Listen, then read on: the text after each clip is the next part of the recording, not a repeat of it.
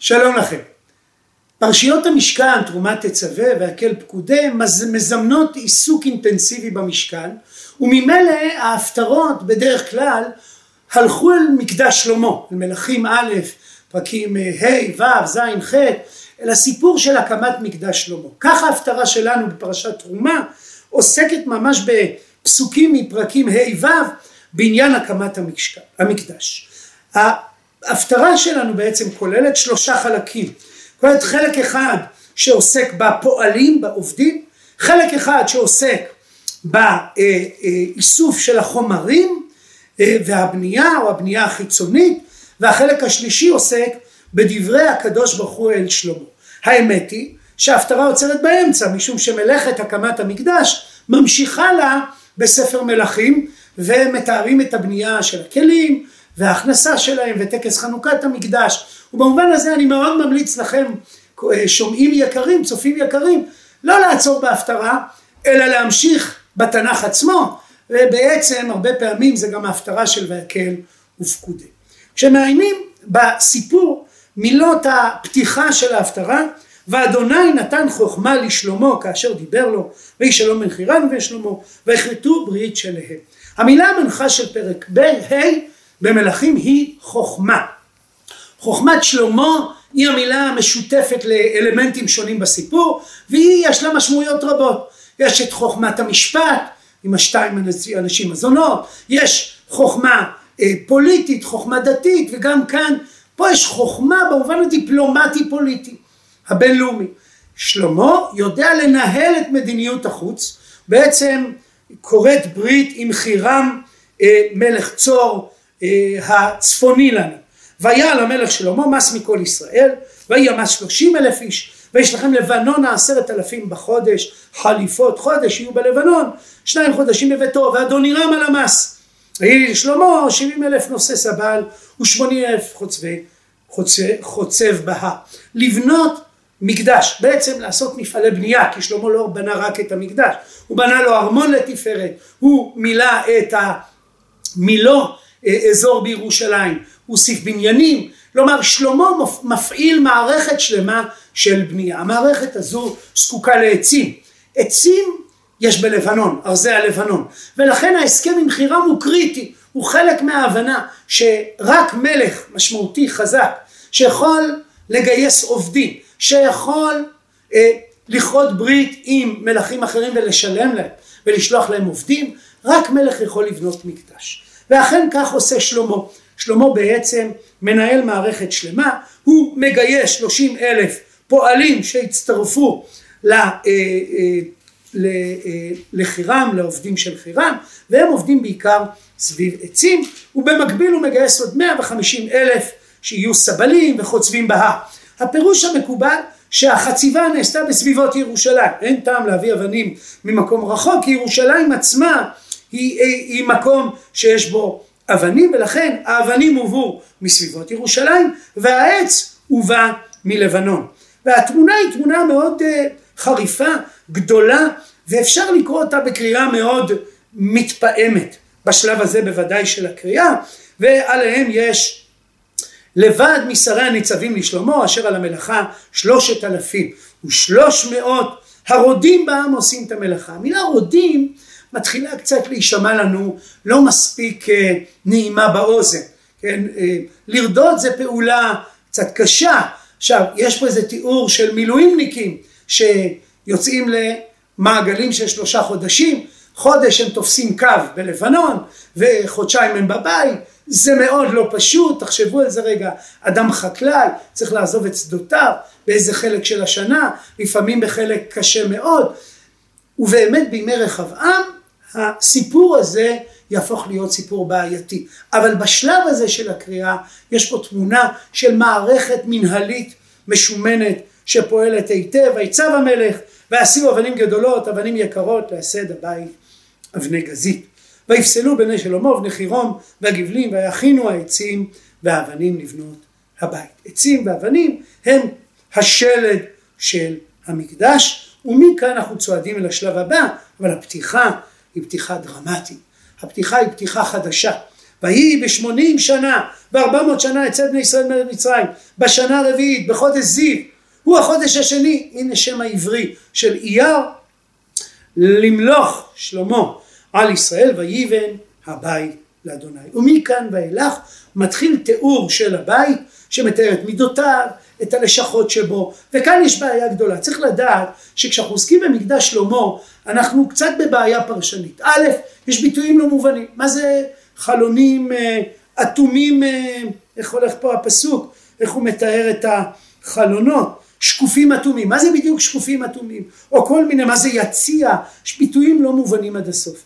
יש פערים בין אה, פסוקים שונים לא תמיד יש פסוק שמשלים לי את התמונה. לא תמיד יש לפעמים יש גם סתירות כפי שתראו בהפטרה. האם האבנים אבני גזית או אבנים שלמות? אז אפשר לפתור את הסתירות אבל עדיין זאת בעיה דורשת פתרון. איך מתאמים בין הפרשה הזו לדברי הימים? וגם לא חפרנו בירושלים באזור המקדש אז אין לנו ממצאים שיסייעו לנו להבין עד תום את הפרשה. ובכל אופן כל פרשן וכל חוקר מנסה להשלים את התמונה כפי יכולתו. וכאן אני רוצה להעיר כמה הערות קצרות אה, רק כי אני לא אעסוק פסוק פסוק אני גם לא ממש מבין עד הסוף כל ביטוי כאן אבל אני רוצה לנגוע בכמה נקודות מרכזיות. קודם כל זה שמתארים את בית המקדש. כלומר התורה הספר מלכים לא מסתפק באמירה הוקם בית המקדש זה רגע דרמטי. שימו לב לפתיחה ויהי שמונים שנה וארבע מאות שנה לצאת בני ישראל יש פה איזו תחושה על היסטורית יש פה תחושה דרמטית. יש שני אירועים מרכזיים. יצאנו ממצרים והנה עכשיו יש מקדש. במובן הזה אגב מעניין שמתן תורה הוא לא האירוע המחולל של העניין. כלומר הרגע שבו יצאנו מתגשם או מתממש בצורה מלאה בהקמת המקדש. אולי יש פה הד לשירת הים, שהרי שירת הים מדברת על יציאת מצרים, ומדברת על כך שעם ישראל יגיע לארץ ישראל ושם יקים מקדש. כלומר, התמונה הבסיסית שעולה בשירת הים היא ממש מחברת את היציאה אל הקמת המקדש. כן, תביאמו ותטעמו בהר נחלתך, מכון לשבטך פעלת אדוני, מקדש אדוני כוננו ידיך. אולי שד לפסוקים האלה בתפילת שלמה בפרק ח'. כלומר יש פה איזה רגע דרמטי ולכן הפירוט הוא חלק מהחגיגה, חלק מהאמירה אה, אתה לא יודע מה היה שם, לשכות כאלה, עצים כאלה, חלונות כאלה. כלומר כמו אדם שבונה בית והוא מלא גאווה והוא מכניס מישהו לסיור הביתה אז הוא לא עושה את זה בחצי דקה. הוא מתרגש, הוא מתלהב, הוא מתאר כל פרט, הוא מסביר שהקבלן רצה פה זה והוא החליט ככה והם החליטו דווקא בצבע הזה. כלומר יש פה איזו תחושה של איזה משהו שחיכינו לו, משהו שיש לתאר אותו תיאור מאוד מאוד משמעותי. ועם זאת, יש פה תחושה שהמשכן שבמדבר מלווה את הקמת המקדש. קודם כל ברמה הבסיסית של הארון שעובר אה, אל המקדש, הכלים שמופיעים בתורה סביב המשכן ויהיו במקדש, ואפילו המידות. המעבר מאוהל לבית הוא לא רק מעבר בין אה, ארעי לקבע, הוא גם מעבר שבין, הייתי אומר, פשוט אה, למלא הדר. מדובר פה במבנה, וההדר הוא מאוד מרכזי כאן.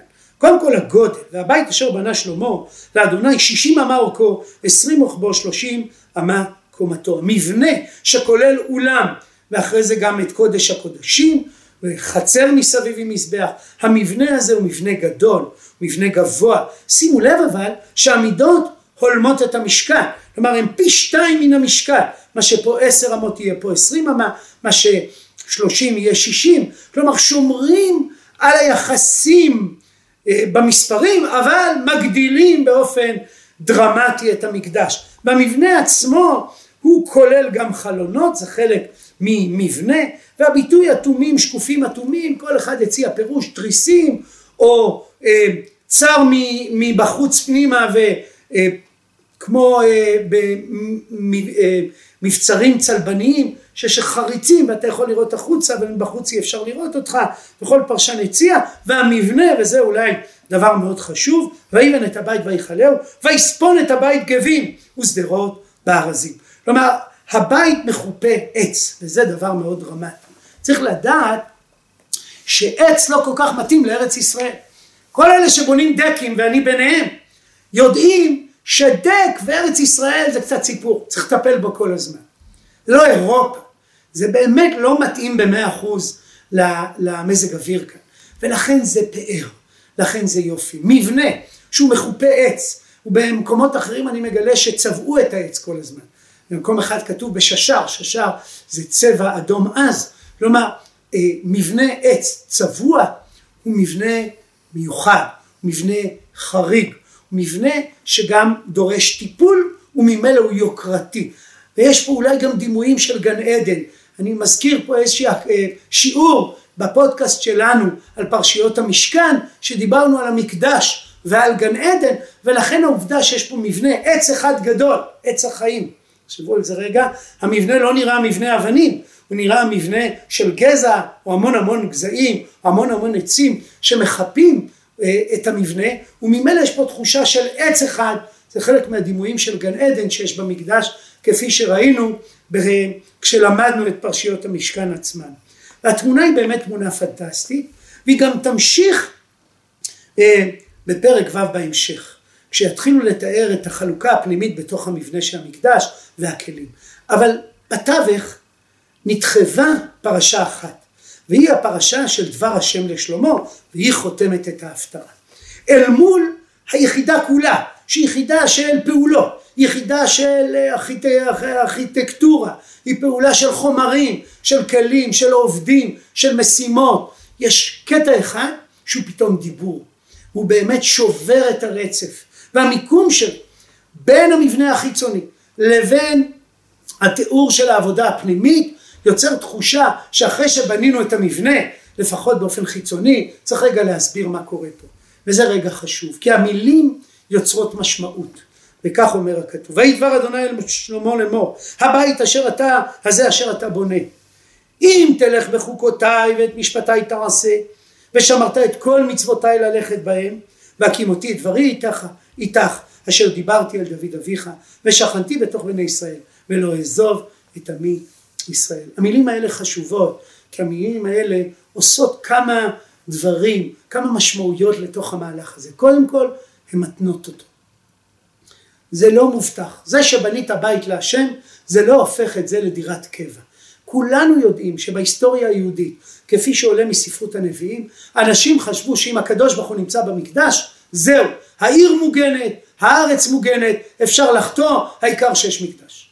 פסוקים אולי הידועים מכולם זה אל תפתחו לכם את דברי השקר, אומרים היכל השם, היכל השם, היכל השם המה בספר ירמיהו פרק ז', אבל יש דוגמאות רבות עד אין קץ. כלומר, הפרק שמתאר לנו את הקמת המקדש, שהוא הפרק שבו מחנכים אותנו להוד המקדש, להדר המקדש. הוא הפרק שמלמד אותנו שהקמת המקדש היא שיא והיא השלמה של המעגל ההיסטורי. זה הפרק שבו חשוב לספרות הנבואה לומר, חברים זה מותנה. וכך הקדוש ברוך הוא אומר לשלמה, אם, והמילה אם כבר משנה את כל התמונה, אם תלך בחוקותיי ואת משפטיי תעשה, ושמרת את מצוותיי ללכת בהם, ואז והקימותי את דברי איתך, אשר דיברתי אל דוד אביך. כל ההבטחות הגדולות למלכות בית דוד, הם בעצם על תנאי. אבל לא רק ההבטחה לבית המלוכה, אלא ושכנתי בתוך בני ישראל ולא אעזוב את עמי ישראל. הביטוי הזה ושכנתי בתוך בני ישראל מיד מזכיר לנו את המשכן, כי הרי כשהקימו את המשכן אז האמירה הייתה ועשו לי מקדש ושכנתי בתוכם. כלומר המטרה של כל הדבר הזה היא שהקדוש ברוך הוא ישכון בתוך בני ישראל. אבל זה לא יקרה אם עם ישראל לא יהיה ראוי. ולכן בעצם אם עם ישראל אינו ראוי אז אני אעזוב. אז אני כבר לא אשכון בתוך בני ישראל אלא דווקא אעזוב אותו כפי שקורה כולנו מכירים בסוף בית ראשון. הרעיון הזה או השפה הזו שהיא שפה של התניה חוזרת פעמים רבות בתנ"ך. היא לא מופיעה תמיד, לא מופיעה בכל מקום. לפעמים נדמה שההבטחה לבית דוד היא הבטחה אה, נצחית שאין בלתה, שהיא לא מותנית בשום צורה שהיא. אבל פעמים רבות בתנ"ך, לצד האמירה שיש הבטחה נצחית, יש תמיד דברי התניה, תמיד אמירה מסייגת שבעצם אומרת שהדברים תלויים במעשיהם של עם ישראל ובמעשיו של המלך עצמו. הדבר הזה חשוב כדי ליצור פעולה מתמשכת ולא אה, מנוחה על זרי הדפנה ולא עיוותים דתיים כפי שאנחנו מכירים שיקרו בהמשך. בהמשך הפרקים, בעצם ההפטרות של פרשיות אחרות, אנחנו ממשיכים את המבנה ומגיעים אל הטקס שהוא טקס מאוד מרגש שהכנסת הכלים אל המקדש ואז תפילות שלמה בעצם שלמה פונה אל הקדוש ברוך הוא, הוא מדבר אליו, הוא מתפלל שהמקדש יהיה משמעותי בכל מיני סיטואציות, בכל מיני מצבים בחיים. שימו לב ששלמה לא מתאר חיים מושלמים. כלומר, בחלק מתפילת שלמה אתה מדבר על מציאות בעייתית. אתה מדבר על בי ינגף עמך ישראל לפני אויב. אתה מדבר על ביעצר שמיים ולא יהיה מטר. אתה מדבר על רעב כי יהיה בארץ דבר כי יהיה. המקדש אינו מבטיח חיים מושלמים. הרבה פעמים כאנשים דתיים אנחנו חושבים, או אנשים שמחוברים למקורות, אנחנו חושבים כשהיה מקדש היה מושלם. כשהיה מקדש הכל היה פנטסטי. כשאתה מעיין בתנ"ך, אני לא מדבר על זה שהיו חטאים ונפילות, אני מדבר על זה שהמקדש, התפקיד שלו הוא לעזור לנו לתקן. המקדש לא יוצר מציאות מושלמת, המקדש הוא הכלי שאיתו אפשר לתקן מציאות לא מושלמת. כלומר, שלמה בפרק ח' מדגיש את הרעיון, שכשיש מצוקה, אז למקדש יש תפקיד. המצוקה קיימת כי היא חלק מהחיים. אבל ברגע שיש מקדש, אפשר להתחבר או להתקשר לקדוש ברוך הוא בצורה יותר שלמה, מהירה, מיידית, חזקה, מוחשית. אם אני חוזר על ההפטרה שלנו, הרי שהפרשייה הזו באמת נמצאת באמצע פרשיות המשכן, היא אם תוציאו אותה לרגע העסק יעבוד חלק. אפילו הייתי אומר שהיא מפריעה כי היא מחייבת להפעיל אצלנו שפה אחרת, משפה שעסוקה במבנים ומודדת וסרגל וקנה מידה, אנחנו צריכים, צריכים לפתוח את הלב ולהקשיב אל הדברים, אבל אולי זה בדיוק מה שההפטרה רוצה. דווקא באמצע העשייה, מבחינת המבנה הספרותי או העריכה של ספר מלכים, יש פה איזושהי תמונה שאומרת לי, עצור רגע. דווקא תניח רגע את קנה המידה, את הסרגל. בוא רגע נדבר על מה אנחנו עושים כאן. בוא נבין מה המשמעות של המבנה הזה. המבנה הזה הוא כלי להגיע אל הקדוש ברוך הוא. אבל כלים תמיד יוצרים סכנה. תראו, היהדות, אני אומר יהדות כי זה באמת מלווה אותנו מי מהמקרא ואילך, אבל ודאי במקרא. אנחנו לא מדברים על איזה עולם מופשט. אנחנו לא מדברים על ידיעת השם במופשטות שלה, תמיד יש כלים. תמיד יש טקסים. תמיד יש פעולות שאדם עושה, יש ארון, יש מקדש, יש קורבנות, זאת סכנה מאוד גדולה. זה אתגר, זה כלי משמעותי כי זה מוחשי, זה ממשי, זה פיזי, זה מחבר אותי, אבל סכנה גדולה תמיד שהכלי יהפוך להיות העיקר. שעם ישראל יחשוב שאם הוא מביא ארון הוא מנצח. שהרי כתוב ויהי בנשוא ארון ויאמר משה קום אדוני ויפוצו אויביך. בא שמואל א' פרק ד' ואומר יביאו ארון וייכשלו בקרב. יש תחושה שאם יש מקדש ויש קורבנות, אז, אז אפשר לגנוב, לרצוח, לנוף. אה, ובאתם, ועמדתם לפני אדוני, ואתם ניצלנו. בא הכתוב אומר המקדש יחרב. יש את ארץ ישראל כארץ מרכזית, כמה מצוות תלויות בארץ, אנחנו שואפים להגיע אל הארץ. יש חיים גם בלי ארץ ישראל והם לא מופיעים בעשרת הדיברות. ארץ ישראל לא מופיעה שם. המשחק הזה, העדין, שבין מצד אחד לא לוותר על המציאות, לא לוותר על, על הכלים, לא לוותר על הממשיות של החיים, מצד שני להיזהר שהממשיות הזו לא תכבוש אותנו, לא תנצח אותנו, לא תבלבל אותנו, ולא תיצור מצב שנהיה עסוקים במבנה עצמו, ולא במה שהמבנה מייצג. במבנה עצמו ולא במי שהמבנה עוזר לנו להתקרב אליו. זו, זה הדבר שהקדוש ברוך הוא עוסק בו. אחד הדברים המעניינים בזה אני אסגור את כל הקצוות, הוא שהקמת המקדש היא מתחילה בשמואל ב' פרק ז', כשדוד רוצה לבנות מקדש. ונתן הנביא בדבר השם אומר לו, לא אתה תבנה, אלא בנך יבנה. והנה זה קורה פה אצל שלמה. וכשקוראים שם את הנאום, שהוא מאוד מורכב וצריך לעיין בו, עולה התחושה שהקדוש ברוך הוא אומר שהוא בכלל לא ביקש מקדש. אבל הוא נענה לבקשת העם. יש פה משהו בסגנון רמב"מיסטי למי שמכיר את אה, דברי הרמב"ם בעניין המקדש והקורבנות. נדמה לי שיש פה איזשהו ניסיון לומר, דווקא ברגע הכל כך גדול הזה, שזה לא מובן מאליו, שיש פה גם בעייתיות, או יכולה להיות סכנה, ויש פה איזושהי התניה, שהקמת המקדש היא לא, יש בה מחיר מסוים, היא היענות לצורך אנושי, אבל בסופו של דבר להיענות הזו יש משמעות, היא יוצרת הוד והדר, היא יוצרת פאר, היא יוצרת חיבור, היא יוצרת התרגשות כפי שאפשר לקרוא בפרק החנוכה של המקדש או החנוכה של המשכן, אבל זה תמיד בא עם איזושהי הערת אזהרה, איזו כוכבית קטנה או גדולה שאומרת, אבל תזכרו שזה רק כלי להגיע לקדוש ברוך.